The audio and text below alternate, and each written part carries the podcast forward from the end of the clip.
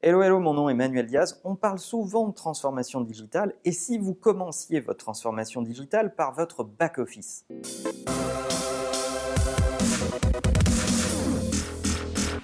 Et oui, en réalité, les entreprises démarrent leur transformation digitale souvent billes en tête avec la volonté d'aller conquérir de nouveaux territoires. On a parlé dans un précédent épisode de la différence entre la conquête client et la relation client, entre la conquête de nouveaux business et le fait de mieux gérer ses clients déjà existants. Et bien pour votre transformation digitale, c'est exactement la même chose. Beaucoup, beaucoup de programmes de transformation digitale commence par la volonté de construire de nouveaux outils que vous n'aviez pas jusqu'à présent. Des outils d'omnichannel commerce, des outils de relations clients, euh, des campagnes qui vous permettent d'aller capter de nouveaux clients, et cetera, et cetera. Eh bien, je pense que c'est une erreur. Finalement, se transformer digitalement, c'est aller plus vite dans un processus et décupler l'efficacité d'un processus.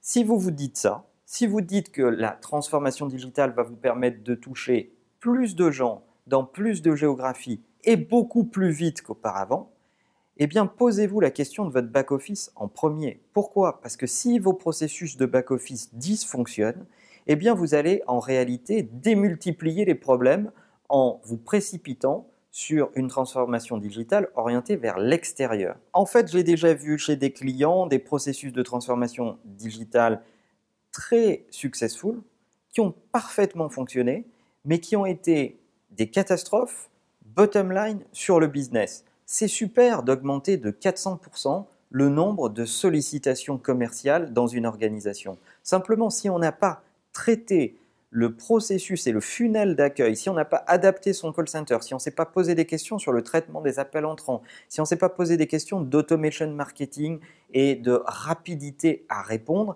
eh bien, on démultiplie le nombre de problèmes que l'organisation vit et est capable de traiter. Toutes nos organisations ont des points de douleur. Toutes nos organisations, toutes nos entreprises ont des points de progrès. Eh bien, dites-vous que quand on digitalise un processus, on décuple le nombre de problèmes et d'erreurs que l'organisation commet. La digitalisation ou la transformation digitale, c'est un révélateur de problèmes de process. C'est exactement comme mettre un moteur de F un dans une Clio.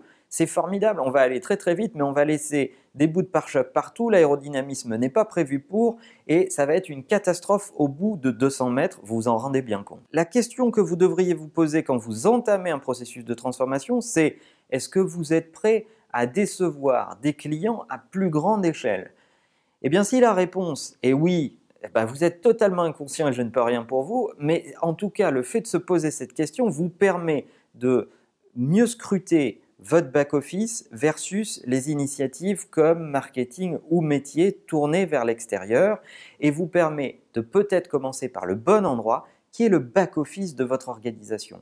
Posez-vous la question de comment j'aménage mon back-office pour traiter plus de volume? Comment j'aménage mon back-office pour être plus fiable? Comment j'aménage mon back-office pour traiter plus de langues, plus de géographies en simultané?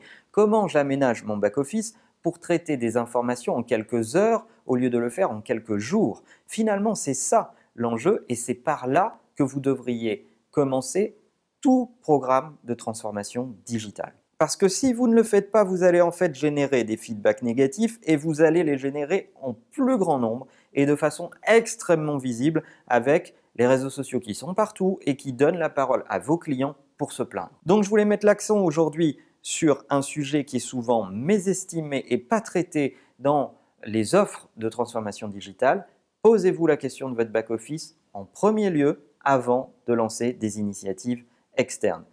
Comment menez-vous vos processus de transfo digital dans vos entreprises? Est-ce que c'est des réflexions que vous vous êtes faites ou que vous avez vues dans vos organisations ou pas? Racontez-nous tout ça dans vos commentaires, donnez-nous votre avis et bien sûr, la meilleure façon de marcher, c'est de vous abonner à la chaîne YouTube.